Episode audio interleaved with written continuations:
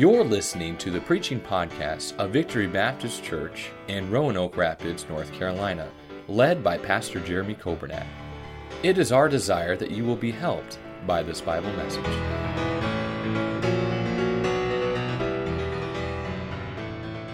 Book of Colossians, chapter 3.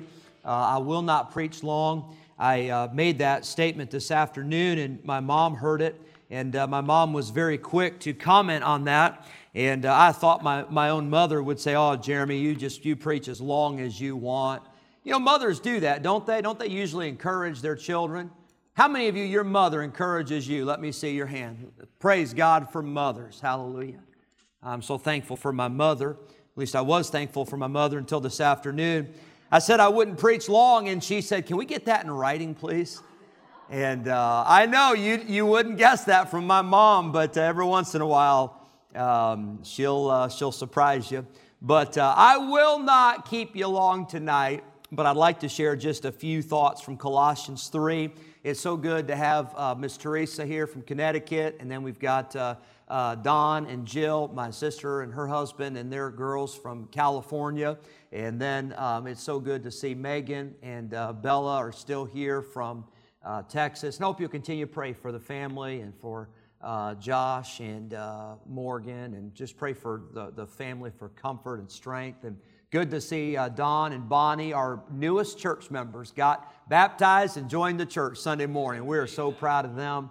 And I'm looking around. If I've missed anybody, I'll spot you while we're going. But I appreciate so much you being here. And I got to look a little bit during that song that we were singing. I got to look and see of some people commenting online, things you're thankful for. And I thank you for doing that. What a blessing. Colossians 3 in your Bibles, it says in verse number 10 that we have put on, if we're saved, if you know the Lord as Savior, it says you've put on the new man, which is renewed in knowledge after the image of Him that created him, where there is neither Greek nor Jew, circumcision nor uncircumcision, barbarian, Scythian, bond nor free. But I'm planning to preach on this verse Sunday morning, Lord willing. But Christ is all and in all. Well, I'm fired up about that. Christ is all and in all. Verse 12, because of that, because Christ is all and He's in all, because you've been saved, because you got the new man. Verse 12 says, put on therefore as the elect of God, holy and beloved, bowels of mercies, kindness, humbleness of mind, meekness, long-suffering, forbearing one another, and forgiving one another, if any man have a quarrel against any. This might be a good message to preach before you get together with your family for Thanksgiving. If any man have a quarrel against any, even as Christ forgave you, so also do ye. And above all these things, put on charity, which is the bond of perfectness. We'll come back to that word, perfectness. Verse 15 says, and let the peace of God rule in your hearts, to the which also ye are called in one body, and be ye, what's the word? Thankful. Be ye thankful. Verse 16, let the word of Christ dwell in you richly in all wisdom, teaching and admonishing one another in psalms and hymns and spiritual songs, singing with grace in your hearts to the Lord. And whatsoever ye do, do in word or deed, do all in the name of the Lord Jesus, giving thanks to God and the Father by Him. Lord, I pray You'd speak to our hearts, and I pray that You challenge us, Lord, as we are just a few days away from Thanksgiving. And Lord, this time of year, I pray that we would stop and pause and meditate and ponder all of Your blessings. May we be thankful. And Lord, help us this evening to realize these truths that will help us to be thankful and help us to be a thankful and a grateful people. We pray in Jesus' name. Amen. The phrase found in verse number 15, and you can help me with this, but when the Bible says, be ye thankful, does that sound like a suggestion to you? Doesn't sound like it to me. It doesn't sound like it's optional. It doesn't sound like these are just some tips to a better you, and here's some ideas to maybe be a better husband or a better wife, or this might help you be a better employee or employer. That's a command. Be ye thankful. However, this is not a standalone command. As you can tell from the verses we read, there's some other things that God expects us to do. And the amazing thing about this passage is that all of these things, they fit together. Maybe you're here tonight, and I won't ask you to raise your hand. I won't ask you to stand up and confess your sins. We don't have time for that, especially if we started up here with the pastor, right? We all have a lot of sins we need to confess. But I'm not asking you to, tell us your story. But I wonder tonight, maybe if you have difficulty being thankful. Maybe you feel like you're constantly complaining, or maybe you're constantly criticizing, or maybe you feel like your tendency is to focus on the negative, or your tendency is to be kind of depressed. Well, that's because I believe that we have not figured out that God's command to be thankful is not a standalone command, but it is a command that is grouped with other commands, that as those commands are obeyed, it works together. Now, think about this. When we have on Sunday morning, we have the choir singing. Choir sounds beautiful. Now, do we have people who sing solos? Yes. Do we have people that sing duets? Sure. Trios, quartets? Yes. But there are some things that they don't work with just one person, just one part. You need the entire package. You need the entire program. Now, I told you I was going to talk about food, so I don't want anybody to be caught off guard and be, oh, I'm starving. No, I already told you. I already warned you. Helped to prepare you, okay? When we were growing up in Rockford, Illinois, we would go, and my sisters are here. They'll remember this, and my mom. But we would go to Rockford to my grandparents' house for Thanksgiving. Joanna and I, we went there too. Even after we were married, we went over there for Thanksgiving. Now, as children, we loved going to Grandma and Grandpa's house for several reasons. One reason was my grandpa always had a refrigerator in the basement, and he always had a refrigerator in the garage, and those refrigerators were stocked with cans of soda. And it was almost like when we went to Grandma and Grandpa's, you could just about drink all the soda you could get away with, and you'd be okay. And he had every soda known to man. And he'd buy it because he'd go to the grocery store and he'd have those buy one, get ones, or, this 24-pack was $4.99 and limit 2. So he'd go to each store and get his 2. And he loved it. He'd stock up on the soda. There's one rule. He said, if you take it out, you got to put some back in, right, to make sure there's some that are ready for the next person. But we used to drink the soda. But when we went to Grandma and Grandpa's house, that also meant it was a holiday. Usually we would go every year for Thanksgiving and we go for Christmas Eve. Now, when we went for Thanksgiving with the Kobernack family, the Kobernack side, and my dad's sister and her family and my dad's brothers, as many of them as could come, we would go for Thanksgiving. And I know I didn't grow up in the South, and we didn't have all the trimmings and all the specialties maybe that you had, but we had every year for Thanksgiving, we had turkey. Now, I don't know if it's possible to have Thanksgiving without turkey. Maybe it is.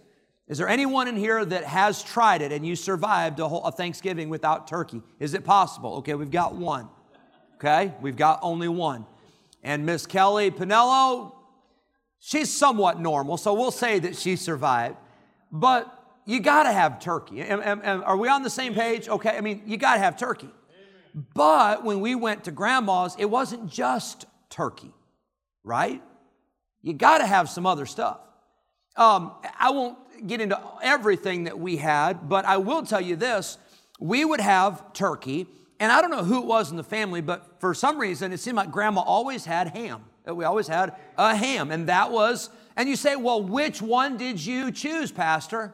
Duh, I chose both. Mama didn't raise no dummy, I'll take some of both. Thank you. It's Thanksgiving, We'd have turkey, we'd have ham, and we'd have the sides, the mashed potatoes and the gravy and the stuffing and the cranberry sauce and all that.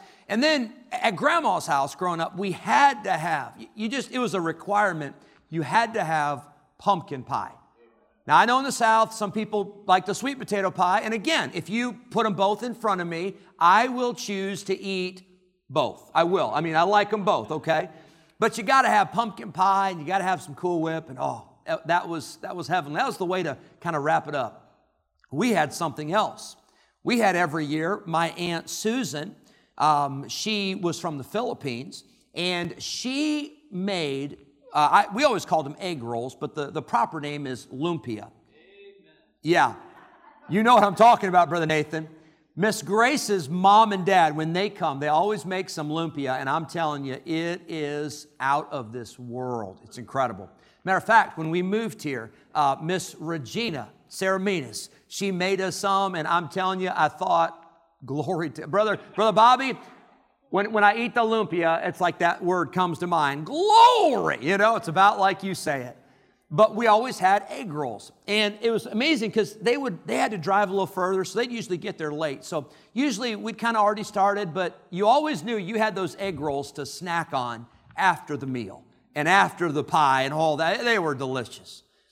But then at the Kobernack home for Thanksgiving, the guys, we would always try our very best to find a basketball court, and we would always pray that the weather in Illinois at Thanksgiving would be decent, that we could play basketball. That was just a must. The guys had to go out and play basketball somewhere.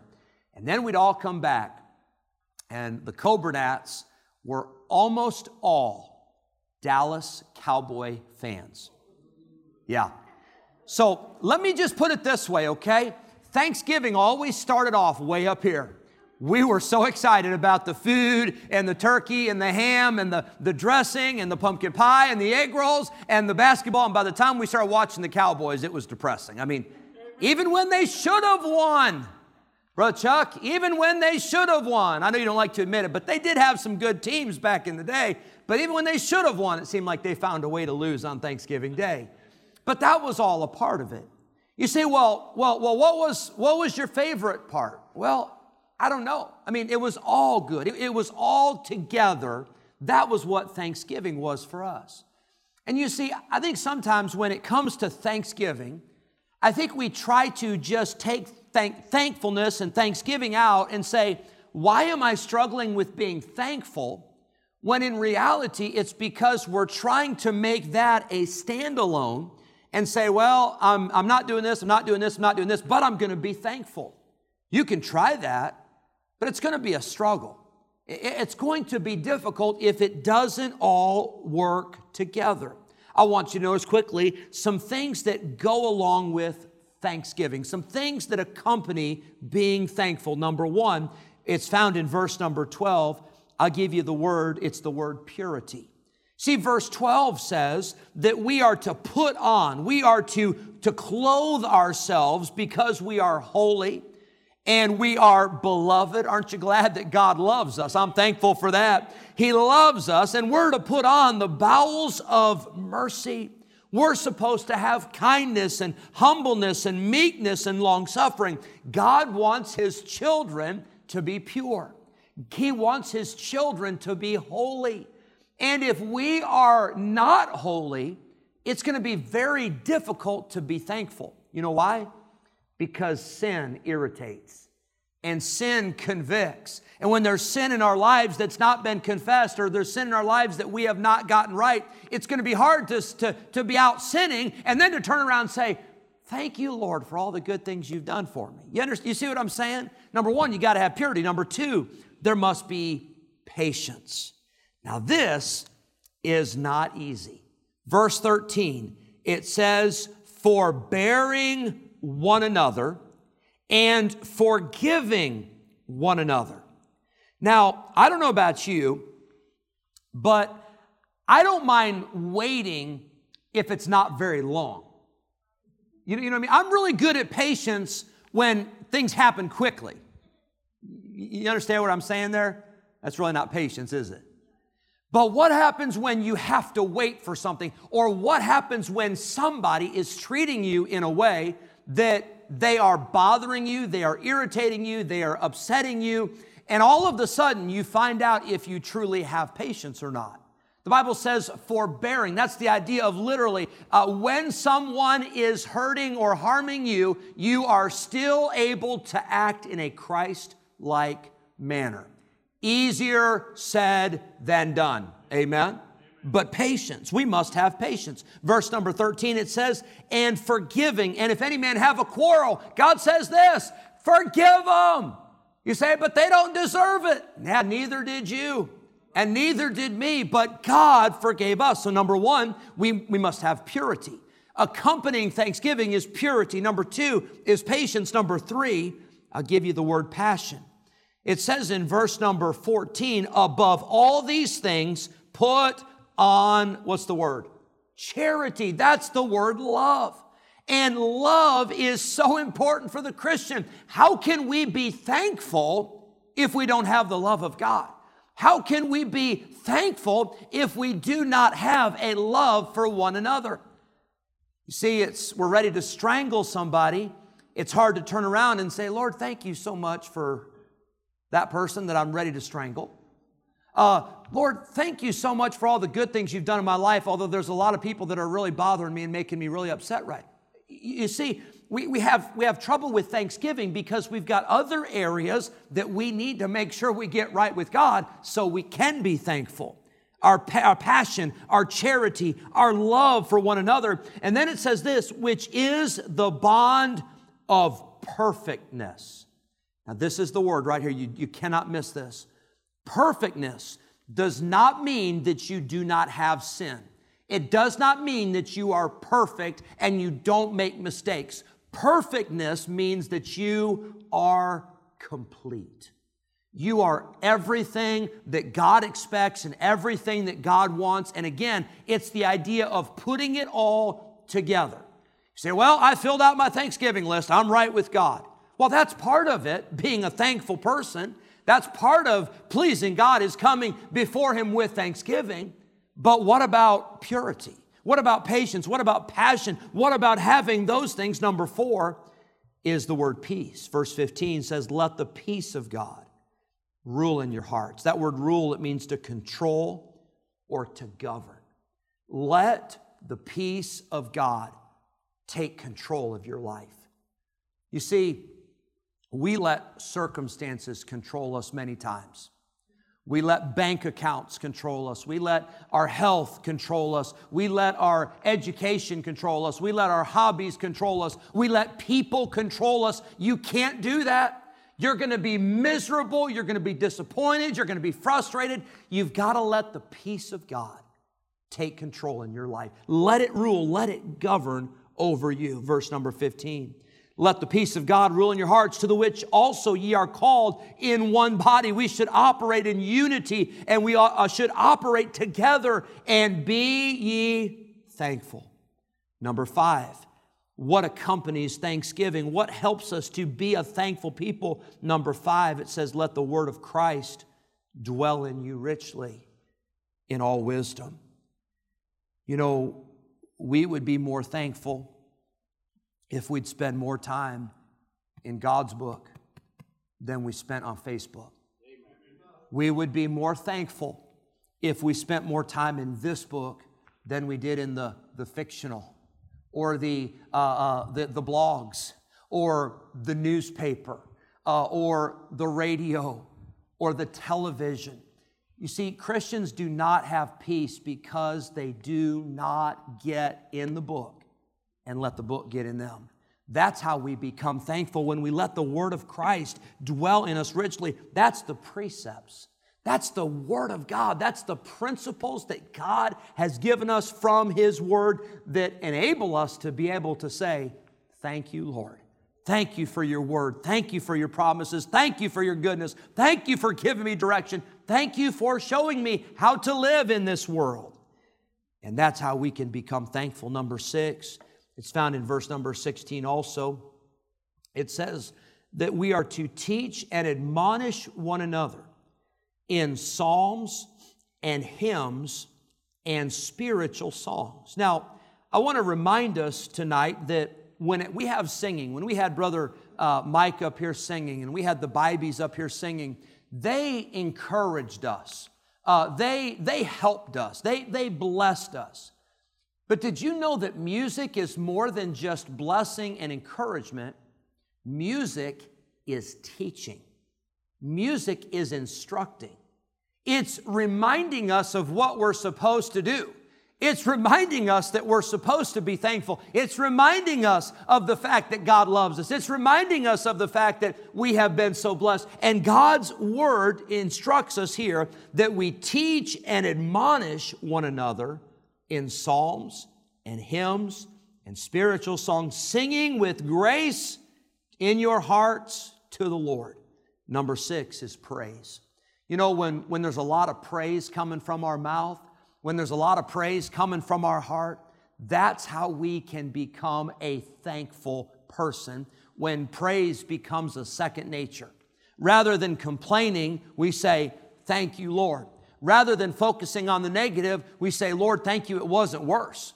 Thank you for what you spared me from. Thank you for your goodness in this area. Thank you for how you took care of this situation." And we thank God and we praise God, verse number 16, through singing. And then verse number 17, this really sums it up pretty good. And it says, "And whatsoever ye do." Well, whatever it is you're doing, no matter what it is, you do it in word or deed, do everything in the name of the Lord Jesus. So everything you do and everything you say and everything I do and everything I say, we ought to be able to say, "I did this because I know that's what Jesus would have done." That might limit some of our activities. That might limit some of our conversations when we say, "Okay, I'm doing this because I'm doing it in the name of the Lord. I know this is what God would want me to do." We might have to change some things. We might have to adjust some things, because everything we say or do ought to be something we could put Jesus' name on. Everything we do, we ought to be able to say, "We know this is what is pleasing to Jesus." Verse number 17, "Whatsoever you do in word or deed, do all in the name of the Lord Jesus." And then here it is again, "Giving thanks to God and the Father by Him." Number 7 is our purpose. You see, we realize that everything we say and everything we do, the purpose remains the same. And the purpose is to bring glory to God. That's why we're here. You say, "Well, yeah, we know, Pastor, that's a good thing to do on Thanksgiving Day." Yeah, it's a good thing to do the day after Thanksgiving too. It's a good thing to do the day after that and the day after that. It's a good thing to do every day, to say that our purpose and our reason for existence is to bring honor and glory to God. And our purpose is to thank God for everything that He has done for us. I go back to Grandma and Grandpa's house. We didn't show up on Thanksgiving and grab a can of soda and say, "We're good. It's all we need. Y'all have a great time." We didn't go to Grandma and Grandpa's house and just get a piece of turkey, and that's all we put on the plate. Said, nope, just that's it, just turkey. It's all we want. We didn't go to Grandma and Grandpa's house and just get a piece of pie. We didn't go to Grandma and Grandpa's house and just get a few of the egg rolls, the lumpia. Although there's a few times I was tempted to get those and run, before everybody else got them. We didn't go to Grandma and Grandpa's for Thanksgiving dinner and say, "No, thanks, we don't want Thanksgiving. We're just going to go play basketball." We certainly didn't go to Grandma and Grandpa's house and smell all the food and watch everybody else eat while we sat on the couch watching the Cowboys play. We definitely didn't do that. But I'll tell you what we did do. We enjoyed the entire package. We put it all together. And this Thanksgiving, I want to encourage us, let's be thankful. Please don't be ungrateful of all times at Thanksgiving. But let's also ask God to help us to be pure. Let's ask God to help us to be patient. Let's ask God to help us with our passion. Let's pray that God will give us peace, and let's rest on the promises of God, and let's praise God, and let's remember our purpose. Thank you for listening to the preaching podcast of Victory Baptist Church in Roanoke Rapids, North Carolina, led by Pastor Jeremy Kobernack. For more information about our ministry, please visit our website at vbcrr.org. May God bless you as you serve Him this week.